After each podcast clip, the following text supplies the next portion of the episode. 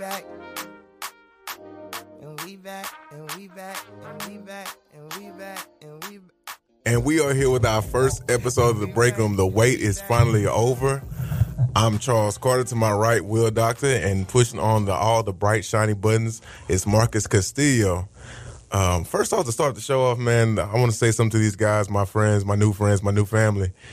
Um, I am so grateful to have all you guys with me, man. To even for you guys agreeing to do the show with me, um, you could have said no, and so man, I'm just so happy to have you all, all you guys here with me. Um, Yeah, I mean, as a as a writer, and uh, you know, I, I think we've we've uh, you know we've known each other for a few months here, and um, I'm excited to get this thing going.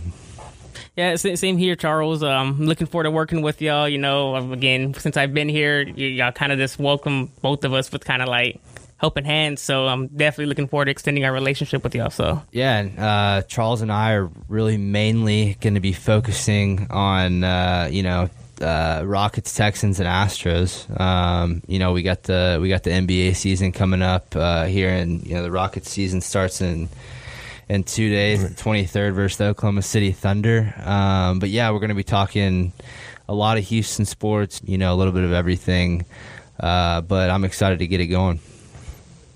All right, so with that being said, man, the first thing we're going to jump into is before actually before we get into that, was going to start with some. Who do you think is as far as like MVP candidates? Because I know we're dealing with um, the Harden trade, especially with the Rockets, but as far as MVP candidates, uh, starting first, uh, you know, Luka is the favorite.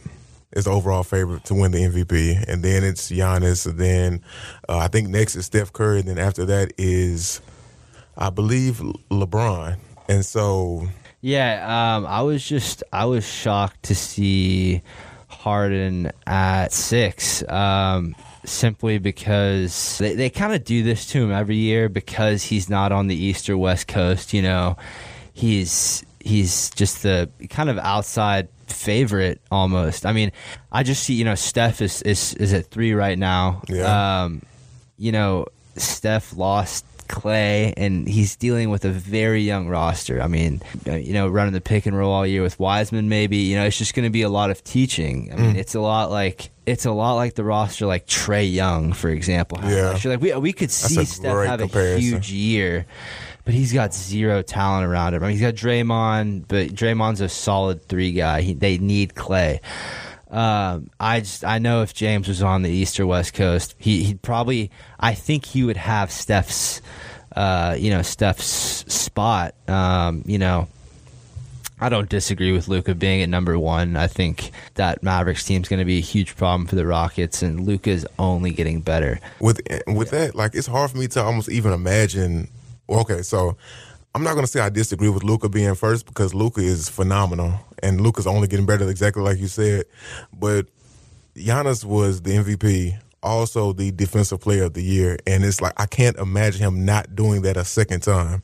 He's played so well, and also he's coming from a Bucks team that's kind of well, they had the best record in the East. He's a powerhouse player, and nobody's there hasn't been any single player that I could really name who could stop him in the post. And eventually, I could see him adding a shot to his game, which will make him unstoppable. And so it's it's hard for me to say that. Like I said, I can't say that I would put Luka two, but could I? I don't know. It's like almost it's almost when I, I want to make like a a top of first place. You know what I mean? Yeah, I, I, um, you know, I, I can't see Giannis winning a third MVP. You know, LeBron's actually ahead of of AD, which I, I found pretty interesting. But I, if LeBron wins, if LeBron, LeBron's, if LeBron wins one more finals, he's one away from Jordan. I think so. So this is a big year for LeBron. I, I think, um, I think there's some good value in taking Hold on, Le- hold on. Finals LeBron. as far as rings. Yeah, rings. Oh no, he's has what four? He has four rings. He's So he'll four, be, he'll so be two away. Yeah, he'll be, he'll be Well, two- yeah, he has two away right now. So Jordan's he, six. Jordan's six or seven. six. Yeah, yeah. So yeah, so it'll be one away. Yeah, if he wins this come this season, then he'll be right. one away. So I, I think I think LeBron at plus seven hundred's uh, great value. I think um, that or even Harden at plus plus eight hundred. I, I think we're about to get into some rocket talk here, but um, it, you know it looks like James is staying put at least for now. W- what do you think about the Rockets starting here in two days, Charles? it's hard for me. It's hard for me to even like just more so form an opinion. Okay, I saw that preseason game, and the preseason doesn't look half bad. Uh, John Wall looks okay. Christian Wood looks better than I thought he would be.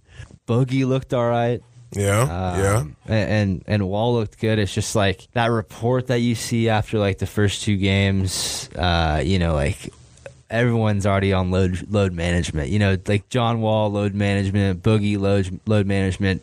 Christian Wood was like I I didn't like those first two preseason games, like Christian Wood not being there. Uh, I didn't. No, it, it wasn't that I didn't like him not being there. Just seeing that he was hurt already. Um, it- you know, it's like that you know Christian Wood's going to be a huge factor this season. So, um, but he put up 27 in the in the last preseason game um, uh, here in Houston against the Spurs. Uh, put up 27 points. Christian Wood's looking good. Yeah. Also, with that being said, and I know I was so I, we all talk about it, and I was so critical of us trading Russ for John Wall, but uh, what I saw is okay. John Wall, he did prove to me he's still one of the fastest people on, up and down the court with the ball in his hand. And so, with that being said, it's I have I'm a little bit more confident in him to push the ball up the court and kind of do what Russ did. Not being as uh, as effective because you know Russ bangs the paint and he can he's a, he can be a great slashing guard for you, and I don't think John Wall could be as effective as he was, but he can somewhat simulate that. You know, he can still kind of give you Russ vibes if that makes sense. Yeah, I I don't think won or lost between either team financially. They're pretty much identical contracts.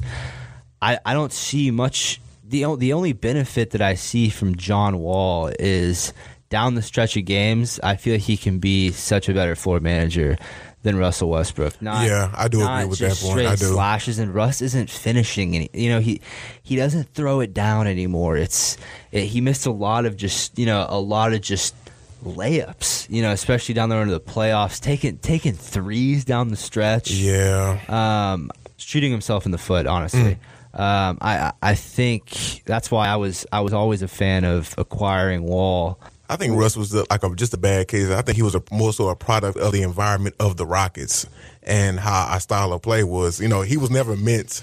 I mean, like I said, they did try to use him as a slashing guard, but us taking all these threes and he's not a shooting guard and Yeah, and ultimately, yeah, ultimately a power you know conflict between Yeah. him and Harden. that too. Um, I I think I I don't under yeah I, I never I still don't understand how and you know how you're Russell Westbrook. You come to Houston like who we you know we talked about this in, in a couple of the mocks, but like who who was Russell Westbrook to think he was going to be the leader in Houston? But I think the last time Russell had played with James, you know Russell was the leader and James was the sixth man. Yeah, Um, so the pow- you know that, that's a huge power struggle, and now we're seeing power struggle between um, a little bit between Rockets management and James Harden. A lot of trade rumors out there, and some new ones this weekend. yeah, and none of them. I mean, at the end at the end of the day, nothing's gonna make you happy what you get for James Harden at this point. Nothing. Nothing's gonna satisfy. And so, I mean, with all the things that we're hearing, it's still. I'm trying to look past of what I want and and just look at what I what I possibly can get. You know, because like you know, you want the world for James. He's a three time scoring champion. He's one of the top five scoring uh, players in the league right now. And so, when people offer you up their their second best, it just it makes me cringe and it makes me you ever you seen the author meme when he tightens up his fist and shaking it like you know it makes me just angry you know so I don't know I think of Thanos. You I think of that, Thanos? but you know, it makes me want to pull out the gauntlet man So, so, so, quick point. So, um, uh, going back to what you said, Will, about us needing a big man. Uh, one of the trade rumors that came out recently this week was uh, for Pascal Siakam. Uh, what's your opinion about kind of us pulling the trigger on that? Well, I, I think this this Pascal Siakam package would uh, would have to include their 2021 and 2022 first round picks. definitely nothing less and I, I like we're going to get to the the Celtics rumor, but I like Siakam over some of the other candidates. I think it's it's kind of I feel like it's it's the most win win sort of package that could get, could come. Siakam, six nine forward, uh, an All Star last season, averaged twenty two point nine uh, points, seven point three rebounds a game, three point five assists. Playing 32 minutes a game, um, a solid, solid starter that could go along uh, very nicely with John Wall and Christian Wood. What about the rumors from the Celtics? The Celtics with um, I forgot who was it, uh, Jaylen Brown. Uh, Yeah, Jaylen Brown. Jaylen Brown. I don't. That sounds like a horrible. Well, a great deal for the Rockets. Horrible trade for the uh, Celtics because you still have um, Jayson Tatum. Jayson Tatum. Thanks, Jayson Tatum. You still have Jayson Tatum, and I feel like James Harden appearing on the scene would definitely be a toxic. A, a toxic relationship for a young star like Jayson Tatum. He's still ascending, and he he's a great player, but he isn't there yet.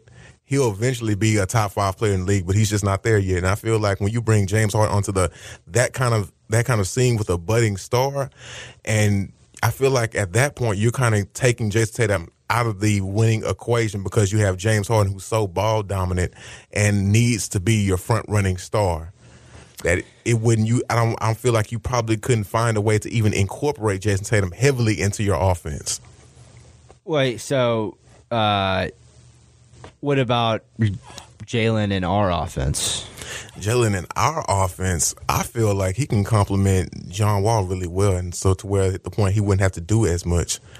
And so, like I, I've always questioned John Wall's health, always have. He hasn't played the last two seasons. The last two seasons he did play, those games combined didn't even add up to a full season. So, you know, I, I I've already I've always had questions about his health, and so when you bring him, you bring someone else who could uh, push the ball up court, uh, who can shoot well and do all these things that you wouldn't require so much of James Wall, uh, of John Wall, excuse me. I feel like that could definitely help us a lot. Yeah, Boston has a little bit more to give than Toronto. They have a 2021 first and second round pick. They also have a 2000. They also have their first and second round picks in 2022.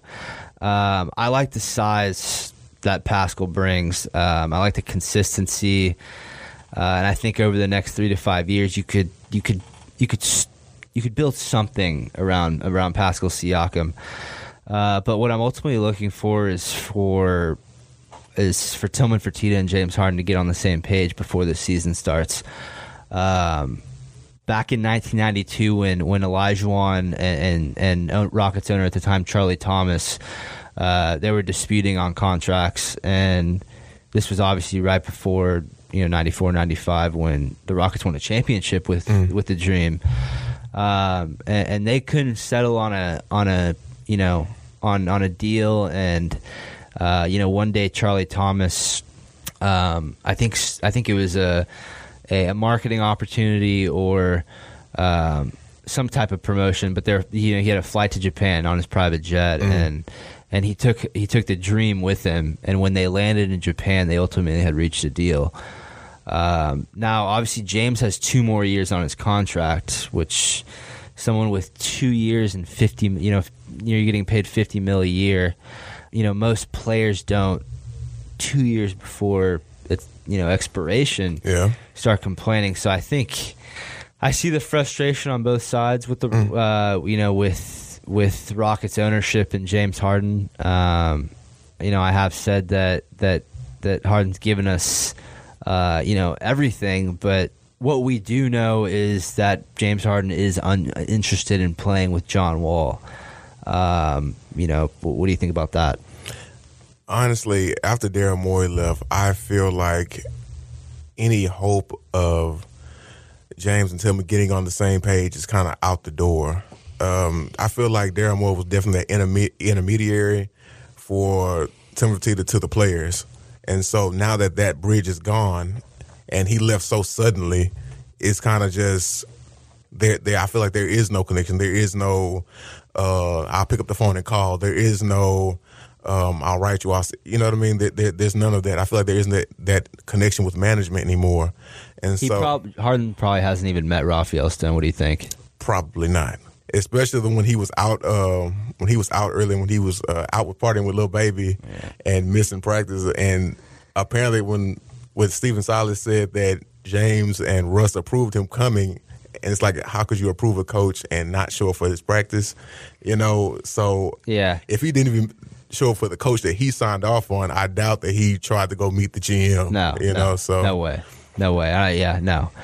Uh, I think I think Harden's fed up with you know his right hands, you know his Robins, these you know his what's supposed to be his second in line. Um, you know CP3 going down with the hamstring injury. Unfortunate. I I understand that frustration is Harden. You know CP3. Um, obviously, it's grueling probably to play on a hamstring injury, but you know losing him, uh, you know, in 17 was was was terrible. Um, and and then Westbrook, you know, people forget he was battling hamstring injuries last year, and which, you know, some made excuses for Russ in the playoffs. Oh, you know, he can't get up. He's still, you know, the hamstring's still bothering him, which, you know, it's fine, but James has given us, you know, 38 to 40 minutes every night the last, you know, eight years. yeah. Um, so I don't. I can see where getting John Wall. You, you know, you've made this point, Charles. Uh, you're you're you're kind of getting a broken down car. He hasn't played in two years. Although, if he stays healthy, you know, I, I think he can be. You know, it, it can be great. But when you're looking at the at the in the eyes of James Harden, you know, you're you're probably a little tired of the third coast and, and the broken down cars you've been getting here. No, definitely. I mean, John Wall healthy is at least a four star player in my mind, you know. But at the same time, his stats aren't even good as Russ's were.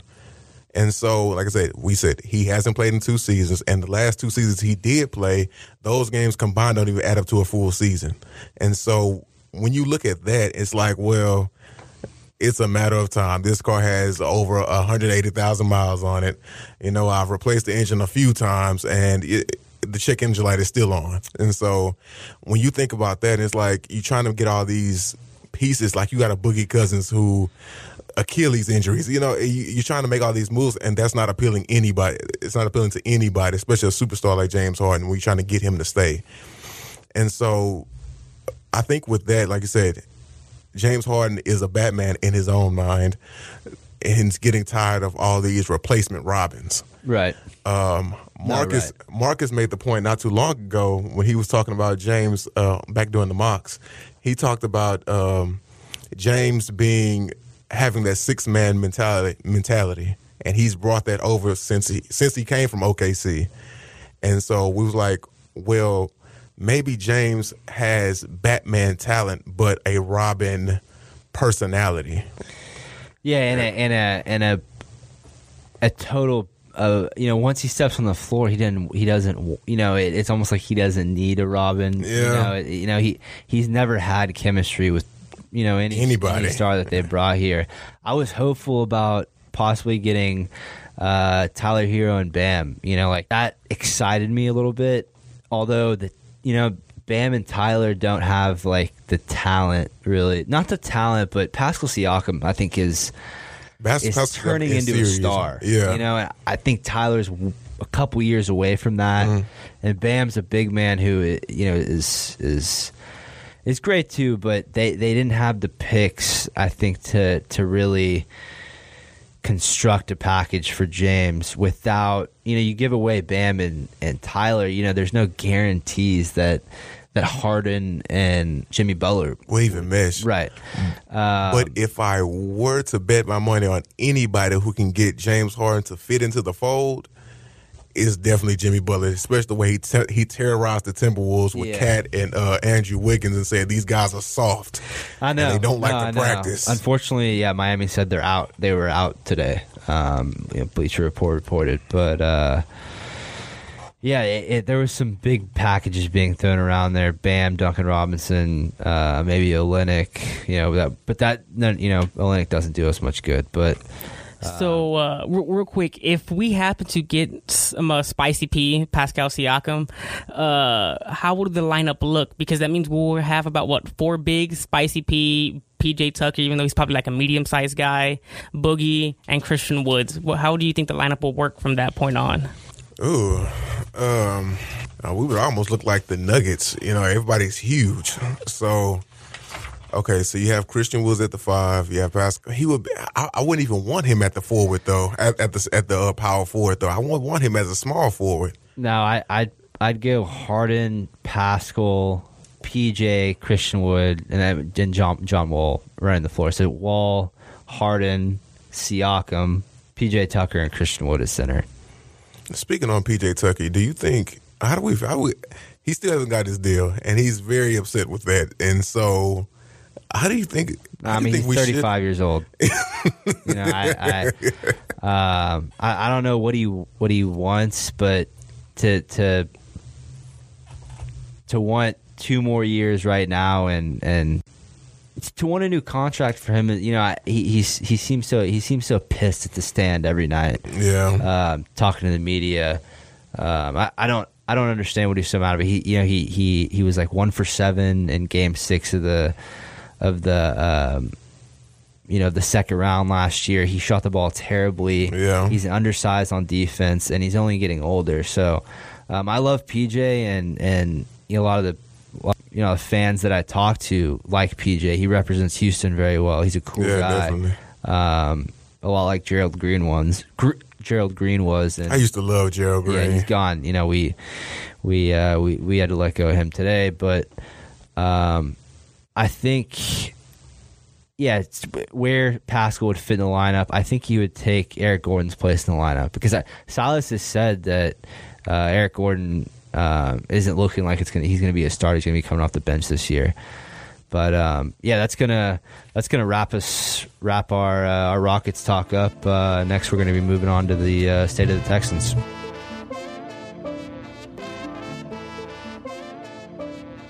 Uh, with a break room HOU on Twitter, uh, discussing the Texans. Another terrible loss for the Texans. Um, another day of Deshaun getting hit a lot. Another day of fans uh, being pissed about Deshaun not sitting, which Charles is going to talk about here in just a second. But Deshaun had a great game once again 33 for 41, 373 yards in the air, two touchdowns. Um, you know, a great day for Deshaun, and is also going to get him a trip to the Pro Bowl as announced today. Him and Laremy Tunsil um, are headed to the Pro Bowl. Uh, the only positive that came out of me watching this game was Jonathan Taylor, the Colts running back. You know, for the second time in a row this season, I saw a great opportunity of starting Jonathan Taylor against the Texans defense. Um, and uh, he had a day. He got in the end zone, um, put up some good points for me. But uh, Charles, what would you what you see out of this game? I said the main thing I saw was how many times Deshaun Watson was getting hit and all the sacks he took. And so, like we were just saying, I don't need Deshaun Watson to play another game for the Houston Texans at all this season. Let's just, like we said, we're going to get into the coaching later, possible coaches later, but Deshaun Watson is the only positive about this entire offense. Deshaun Watson this last game against the uh, against the Colts had 25 rushing yards. David Johnson had 27 or 26. Like that that makes no sense. And why is your quarterback has almost the same amount of rushing yards as your running back? You know, so and then he's he's doing the best he can with his passing. He's doing great actually. But to no avail, you're losing. And so he's taking what I think around um, 16 sacks these past two to three weeks. And so I don't, I don't know. I don't know what the deal is. I don't know.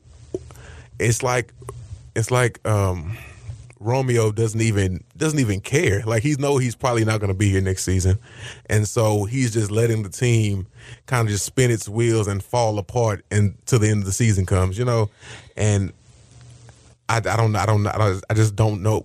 It's making me more upset because there's nothing I can do it. nothing I can do about it, and it's like it's only like a matter of time before some defense defensive end or linebacker blitzes comes off the edge, and then boom, there goes Deshaun Watson's knee, arm, God forbid, but knee, arm, whatever, and then he's out. Yeah, and then and then, and then what are you to do? You know, uh, you know, Deshaun goes down, and, and this this franchise has no future, and it seems like day to day we're we're questioning the Texans' future, um, and and uh, and today uh, we heard that that ex Lions coach Jim Caldwell is is gonna is is interviewing for the uh, for the Texans head coaching job, and um, I, feel like Texans fans are gonna be pretty quick to turn this this this option down uh, because Jim Caldwell really hasn't done much for anyone lately, and uh, and, those who think that aren't wrong.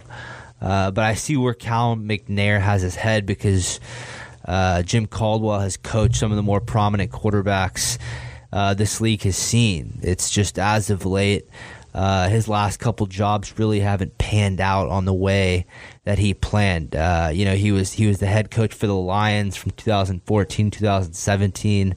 Uh, he had two playoff appearances and ultimately fell short of bringing that franchise back to success um, even with Matt Stafford as his as his quarterback in prime years.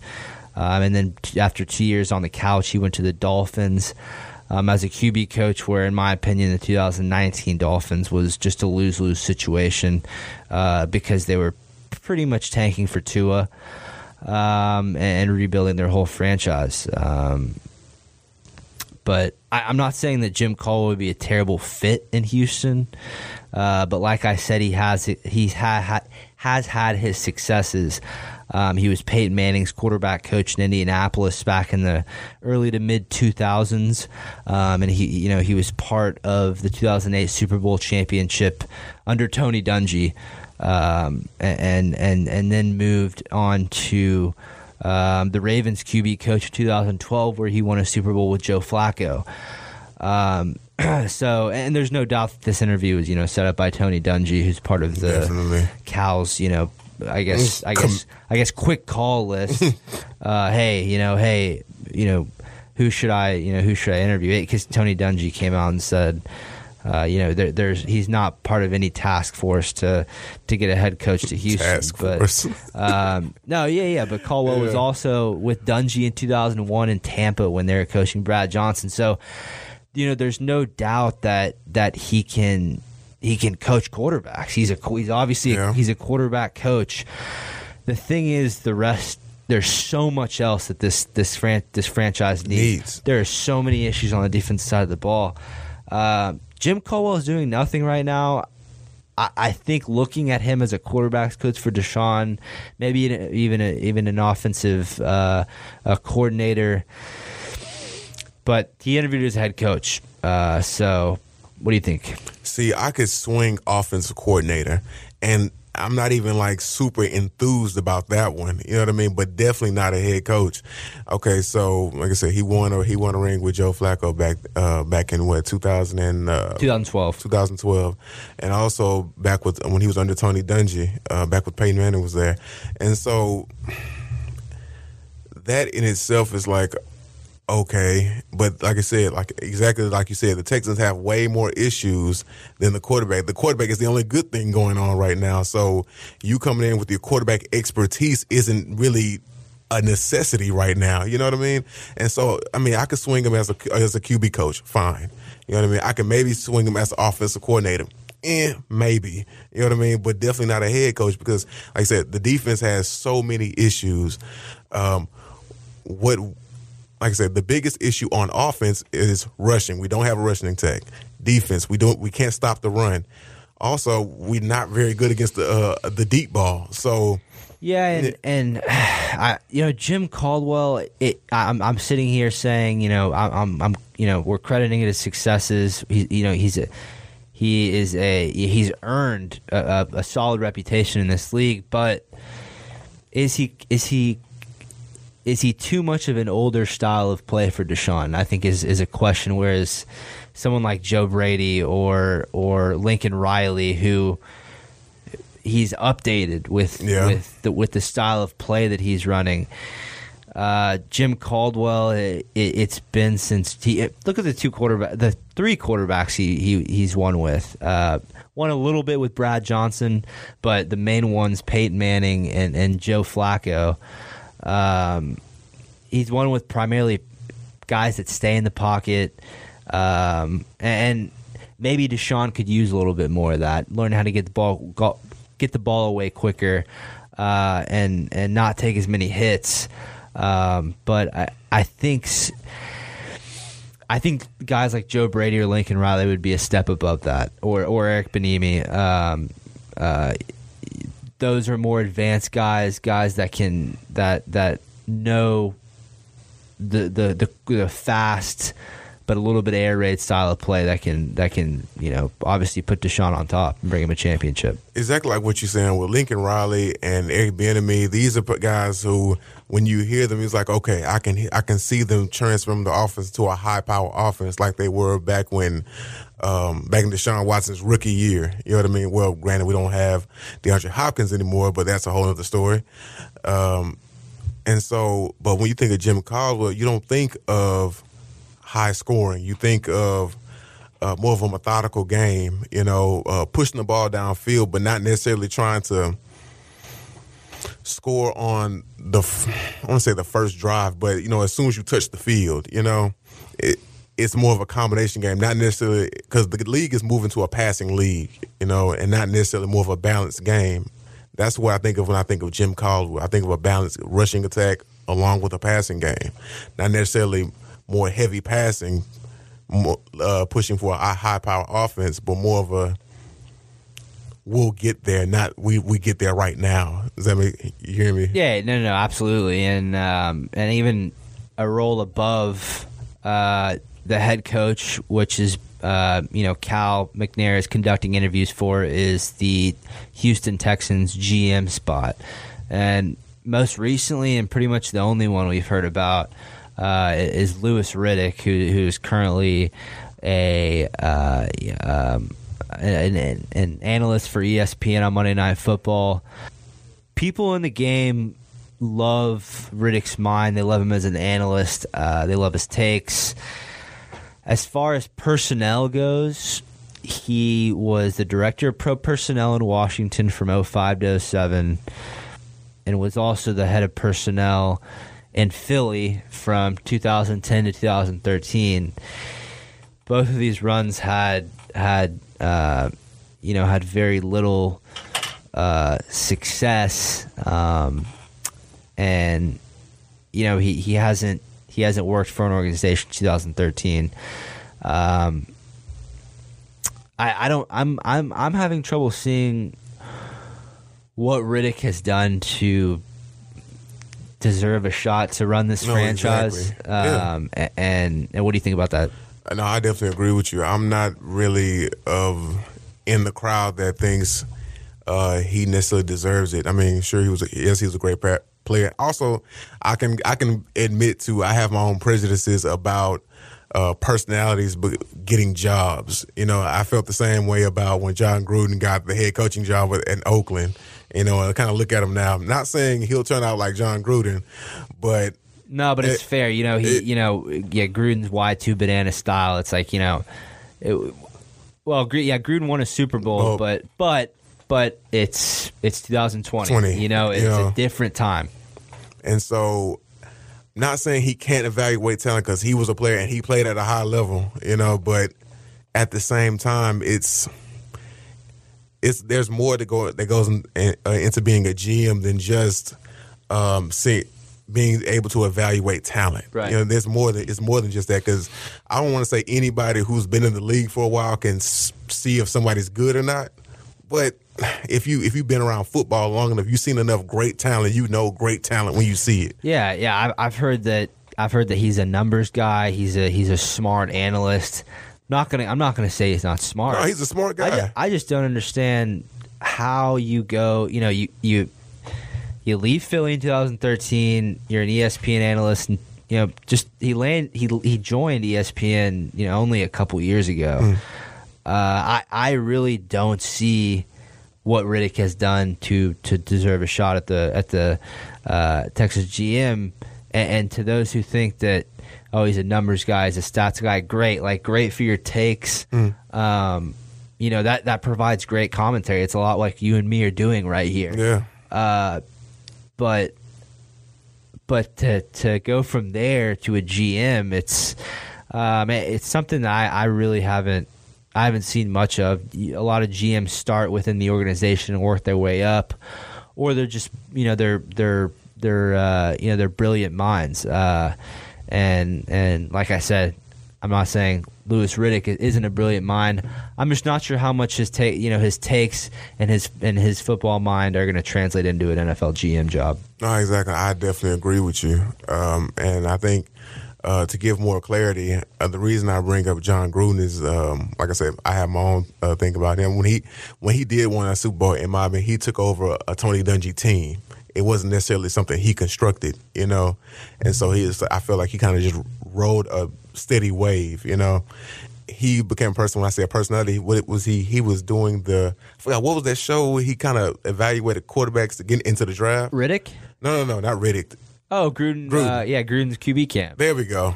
And Yeah, yeah, so, um, Yeah, it's almost he. You know, I miss Gruden as an analyst. Like, and I think, I think Louis Riddick is going to kind of leave that because I actually I like Riddick in the No, draft. He's I- I- actually. he's uh, a- Mm. even even Cowboys fans that I talk to who are so in love with Tony Romo in the booth, from who I've talked to, he tops that. Now, I I personally disagree because Tony Romo can literally call a play before it even happens every time. Mm. Um, I've I, I I haven't seen that as much from Riddick. Not that I'm saying that you know that takes anything away, away from, from him. yeah, no, no, no. Uh, but there is some some uh, you know moving on to other NFL news. There's there's some some. I think there was a huge shift in the AFC South yesterday from the Jets' loss to the Rams last night. Now, the the the the Jets won their first game of the season yesterday. Jets Nation's going nuts about how they're not going to get Trevor Lawrence anymore, um, or at least at least that's how it's looking. It's looking like the Jaguars are going to get him. Now, here's what I thought was going to happen, and what I still think might happen if the Jets uh, end up getting Trevor Lawrence. Is I thought that it would be a perfect option for the Colts, who you know Philip Rivers is going to leave next year. Um, they're going to need a quarterback. I thought, and I still think if the Jets end up getting Trevor Lawrence, is they're going to trade Sam Darnold to uh, to the Colts, um, and, and that you know that that would have been a real problem for the Texans No, over, over the next couple years. I, I think Darnold would have been, and you know, like I've been saying, I you know the Jets could still get Lawrence, and they'd they'd be forced to ship off Darnold, um, but. And there's been talk that the Colts could also get Wentz now that he's on the move. Uh, but yeah, the Trevor Lawrence could be heading to Jacksonville now uh, because of that Jets loss, and and and the Jets have the second most money uh, to spend here the next couple years, and uh, it could be perfect building um, around Trevor in Jacksonville. Um, you know, some of the other thing, you know, draft night um, chaotic trades would be Dallas trading uh, trading for Trevor um, and, and shipping Dak off to Jacksonville, which is a, a bit of a popular opinion Ooh. too. But um, I haven't even given that any thought. Now, what about might happen to Dak? no, the yeah, I know. There's a lot of there's a lot of uh, draft night things that could happen here, uh, but Dak will make a very. I mean, not even to bring up the Cowboys, but Dak can make a very interesting trading piece. Yeah, no, no, no. I uh, you got to count me out for the Cowboys, but um, yeah, no. Tre- hey, Trevor and Trevor and Dallas would be something special. But uh, that's going to wrap up our Texans and NFL talk today, uh, and uh, we're going to move on to some college football here next. We're on Twitter, um, and and we're we're bringing it back here with some with some college football talk. Um, A&M got screwed. Um, you know, Jimbo Fisher said it after the game. A&M's ran through the SEC West, other than Bama, um, and they deserve another shot. The final standings here are Alabama, Clemson, Ohio State, Notre Dame at four, and uh, you know, lonely A&M at five. They'll be in another Orange Bowl. But uh, Saturday was interesting. I saw almost Ohio State get down to Northwestern early in the Big Ten in the Big Ten championship. It was a close game for a long time. Ohio State ran away with it, and then Notre Dame just gets absolutely slaughtered by Clemson um, on Saturday, Yeah. and and all these, uh, you know, all the a lot of the A and M haters are saying, oh, you know, Notre Dame deserves to get one more chance at Clemson, you know, because they beat Clemson the first time. And Clemson didn't even have their starting quarterback the first time. They didn't have the best player in college football, and in four to five years, is going to be the best quarterback in the NFL. One of them. Ooh. Um, Uh, he is. Oh, He's- yeah. He's perennial. Why do you think Jets fans are so mad that they just literally lost him? You do know they said the same thing about Jamarcus also, right? And we do know how that Hey, turned out. That He's is- somewhere that- eating some that- donuts, man. Leave that- him alone. That might be the worst comparison. Let him eat his McRibs in peace. That might be the worst comparison. Jamarcus had zero legs. Yeah. Anyways, Jamarcus yeah, that's Russell. disrespect. Oh man, disrespect on I ain't had that Trevor. name in a while, man. Uh, when he trying to go to the XFL for a second? He was he was coaching Kincaid for a little bit. Yeah, I think Uh, he was that's like trying to make last a. time I heard about yeah, it. I think he was trying to make an NFL return because I know he was working out with a whole bunch of different quarterbacks. Yeah. He did. He did lose some weight and he looks good, but he, he's Come on. yeah. Nah. Will is so mad at that comparison, man. he is Yeah, so no, mad no, at that no, but- comparison.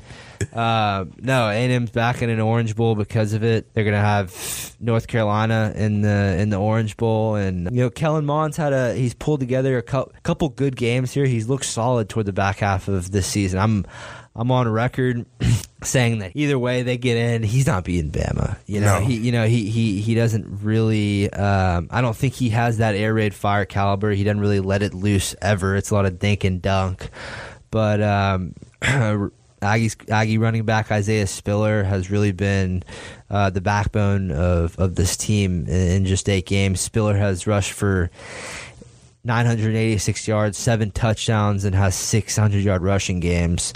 Um, you know, it's just it's it's a lot of balance with Jimbo right now, and and the team looks great. I was genuinely pissed about uh, about them them not being in the top four. Jimbo's finally getting that good balance of kind of dink and dunk passing with Kellen and really relying on Isaiah Spiller to, to set the run game. And the defense looks fantastic. You know, Kellen Kellen quickly approaching all of Johnny Football's records um, at A and M, and he has his O line, you know, to thank as they're they're uh, you know they're in contention for the Joe Morgan Award. The the offensive line has only allowed Kellen to get sacked four times on the year, averaging 0.44 sacks a game through nine games. That's that's first in the SEC and fourth nationally. So I have no doubt that they can they can they can handle any Yeah. any defensive line coming in there. Maybe with the exception of Clemson, you know, uh, but you know they they went they went 24 quarters and 201 pass attempts without letting Kellen Mond get hit. You know, Oh, yeah, that's a you know, stat right there, Yeah, man. they're sixth nationally and, and allowing tackles for losses. That's 3.78 tackles uh, per losses per game. That leads the SEC. So Kellen Mond and Isaiah uh, Isaiah Spiller, um, you know, big credit to their O line. That, that's a that's a Joe Moore Moore award for me. Uh, we'll see uh, what the voters think. I look for this game. I, I'm excited about this game. You know, I, I was really excited that the, that the Aggies didn't get an Iowa State matchup or a Cincinnati matchup. Yeah. This is this is a this is a, uh uh you know an a, an Aggie team that at, at least deserves some good competition, and uh, and they're going to get it out of the North Carolina Tar, Tar Heels. Um, you know, Tar Heels have not one good back, but two in Michael Carter and Javonte Williams. You know, they've they've both had incredible seasons. You know, combined they're the best running back duo in the nation. Carter led the team with um, over a thousand rushing yards, scored nine touchdowns. You know, Javonte Williams well over a thousand as well, and, scored a team high of 19 touchdowns. So I I'm really excited. I, I've been on the Sam Howell trend, You know, the the Tar Heels quarterback all year. I think when he returns next year, he's going to be a prime NFL prospect. But I get the Aggies here at the end of the day. Um, you know, I, I think this team deserves a shot at the national championship, and, and, and, and the lockdown defense and well balanced offense is going to be too much for the Tar Heels to handle. You know, that's all for uh, for C college football uh, talk, and, and we're going to move on to just a little bit of Astros and uh, some pre Christmas talk here uh, on the break room, and uh, we'll be right back.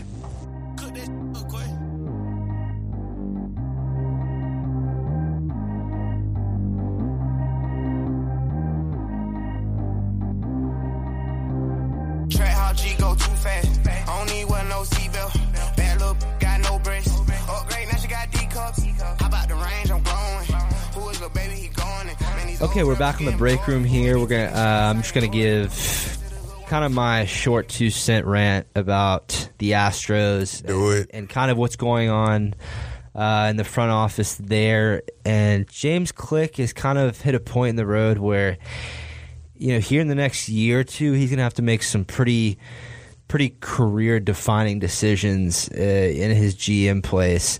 Um, if he doesn't want to set this ablaze, much as Tilman Fertitta and Kyle McNair have done with their respective teams, I can't. The reason the reason that I'm I'm saying click the GM because Jim Crane, uh, you know, I think Jim Crane sort of have his, had his hands tied behind his back with the whole cheating scandal. I'm not saying he didn't know what was going on, but as the owner, you know, you, you only have, you know, you only know what's going on so much to an extent. Like I think you're probably not hearing the locker room talk.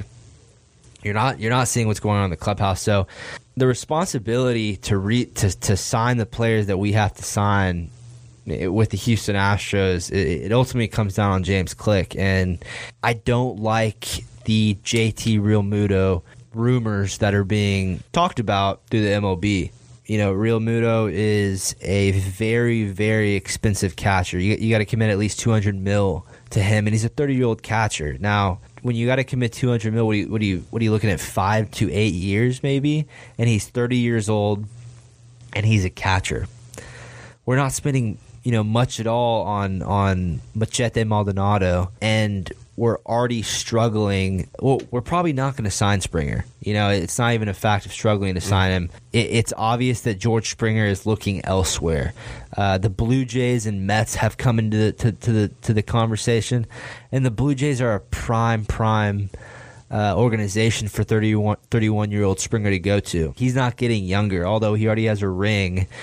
It's a perfect scenario for him to go play with a young, young team in the Toronto Blue Jays with Vlad Jr., with Kevin Biggio, with Bo Bichette, with Yuli Gurley, Gurriel's brother. If I'm George Springer, I'm I'm looking at the Blue Jays as a prime spot to go. Toronto's a good spot good ball there, good fans, and they need him. You know, they need they need one more piece in the outfield. So you can pretty much count on losing him. I, I just. I, you know, I, I've talked about it with some buds. Committing two hundred million to a thirty-year-old shortstop would come back to haunt James Click. I can't emphasize that enough uh, because in three years he's thirty-three, in five years he's thirty-five.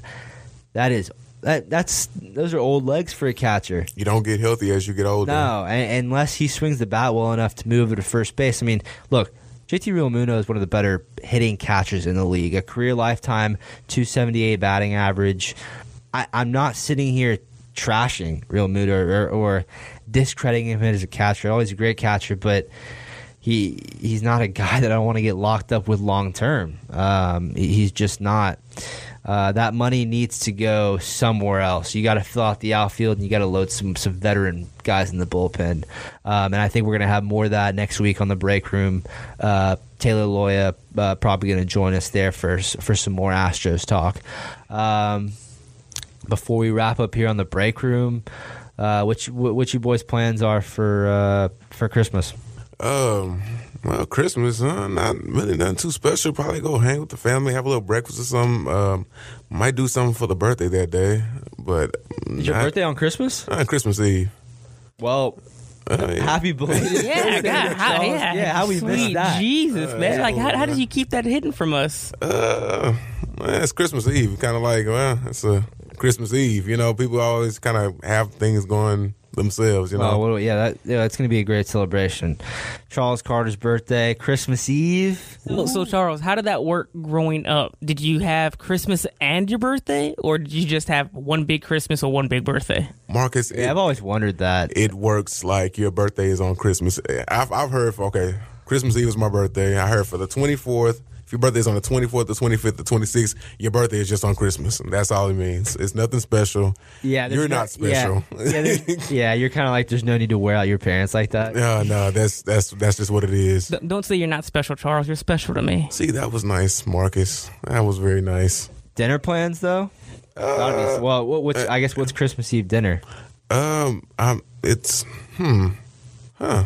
Uh, that- that- I mean, I probably probably Nothing have a Christmas Eve dinner. You know what I mean? But it's not really like Yeah. a it's not really like a formal plan. You know what I mean? My family's Yeah, kind of like, it- well, we'll make something for What you. is is ham big on Christmas? I, I I don't even I can't even say that we have like an official strict dinner every Uh. Christmas. I, I think it's I think it's ham. The, um, I'm I'm I'm more of the, the Hispanic side, so our typical dish is tamales. So that's that's a Now typical that- Hispanic thing or Mexican thing. Ham every now and then, but the main dish is definitely tamales. That's something I can go along with. So what, what what's what's your tradition, Marcus? So usually uh, on Christmas Eve, it's it's again it's a it's, I guess it's a Mexican heritage thing that we always celebrate the 24th at midnight, and uh, again it typically consists of drinking and partying, and kind of Christmas Day kind of just and just chill out and eat food. Cool. Well, to to let you peer into the black household, um, Christmas Eve, Christmas night, Christmas Eve night, I guess. Uh, nothing really special. You kind of just eat, you know.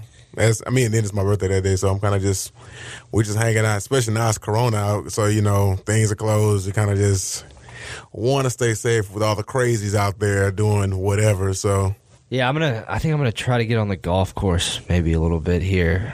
Uh, Christmas yeah. Eve, maybe the maybe the day before, but uh, I, I think I think the fix is back after a, a weekend of watching uh, a lot of great golf. The PNC Classic was on, and for those of you that don't know what it is, this is a tournament where some of the game's greats and and their kid, you know, one of their kids, um, uh, you know, they they they're paired together and play with them as a team. Um, and this year, we're finally lucky enough to see Tiger Woods and his 11 year old son Charlie uh, playing together, and, and it was a show. Charlie was hitting par fives and two, which 11 year olds just don't do. Uh, they finished in seventh place, one shot better than Big John Daly and his son John Jr. Um, so it was just really cool over the weekend to see. I could I could personally feel the game of golf. It it just grew just a little bit, kind of grew in a sense of returning to where it was when Tiger was kind of in his prime. And and and and you know some some golf Twitter accounts are going to go.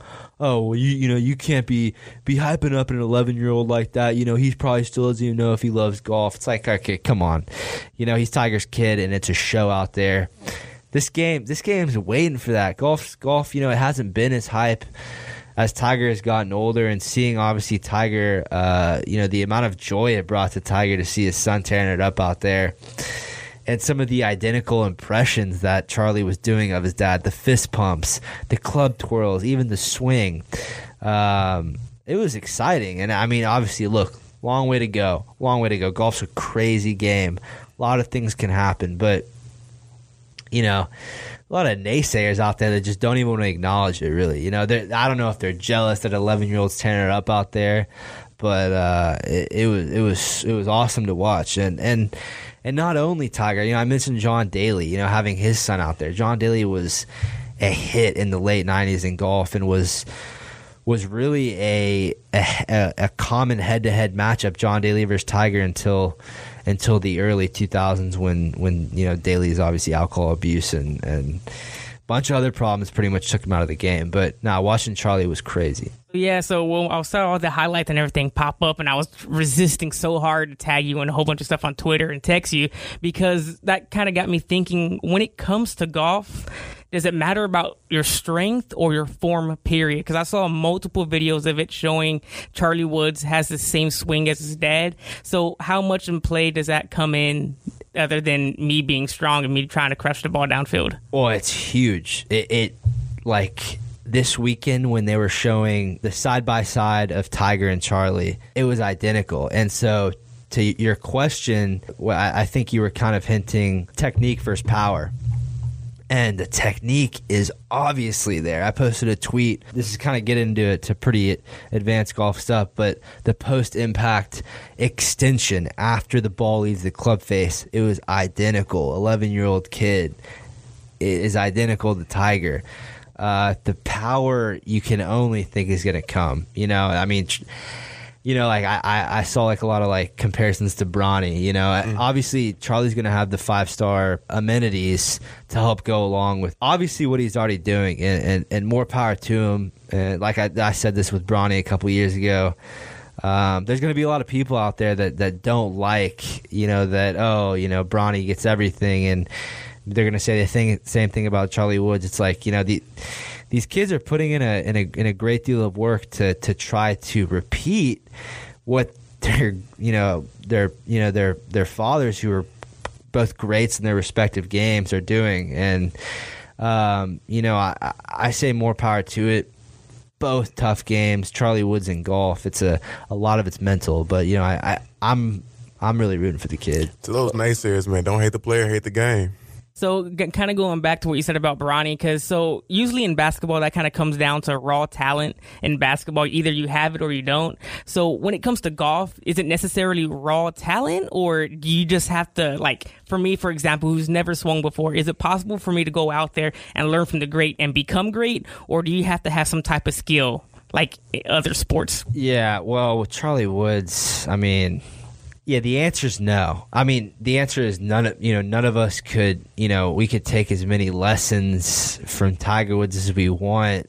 The fact that his 11 year old son is is is is already on a camera looking like his dad swinging. I, I, look, in my opinion, it is is pretty impressive and something to talk about.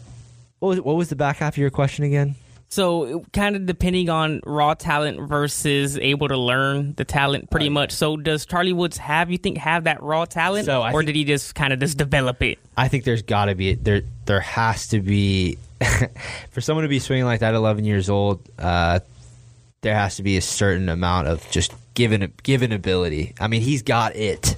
You know, I'm, I'm sorry to kind of bombard you about all these questions. No, Me- no, me- no, yeah. Um, again, my, my height when it comes to golf, I'm pretty sure my the level it is at at Happy Gilmore. No, no, no. We're we're do, we're definitely doing some golf education here on the break room. You know, as long as I mean, I here's here's what I ultimately think about, and I'm gonna I'm gonna wrap this up about Charlie Woods. Is there was no reason moving forward from what's happened in golf this year, and and pretty much even post Tiger. There's no place for golf on on in this kind of talk uh, as of late. There's nothing hype enough to to get it in the conversation.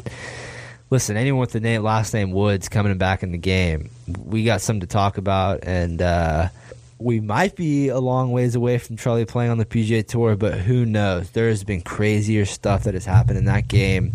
We could see him when he's 16. Hey, it could be t- when he's 20.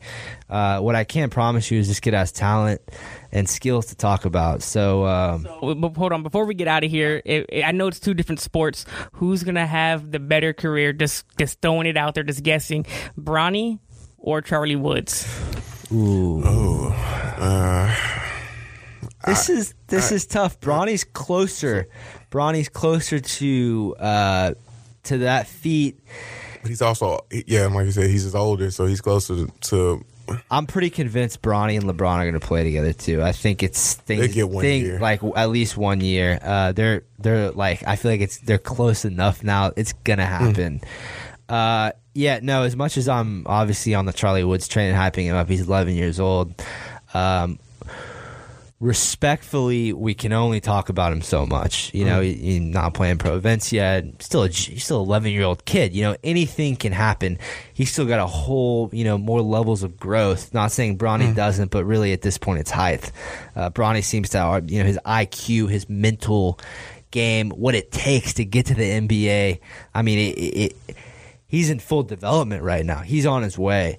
Um, see, so I, I think Bronny. I think at this point in time, I'm going to take Bronny, uh, respectfully. Uh, but Charlie, keep grinding, bro. I know that. I know that kid's on his way. I know it. see, given that, like what he just said, everything about Charlie Woods, I would almost go possibly Charlie, respectfully, uh, just because.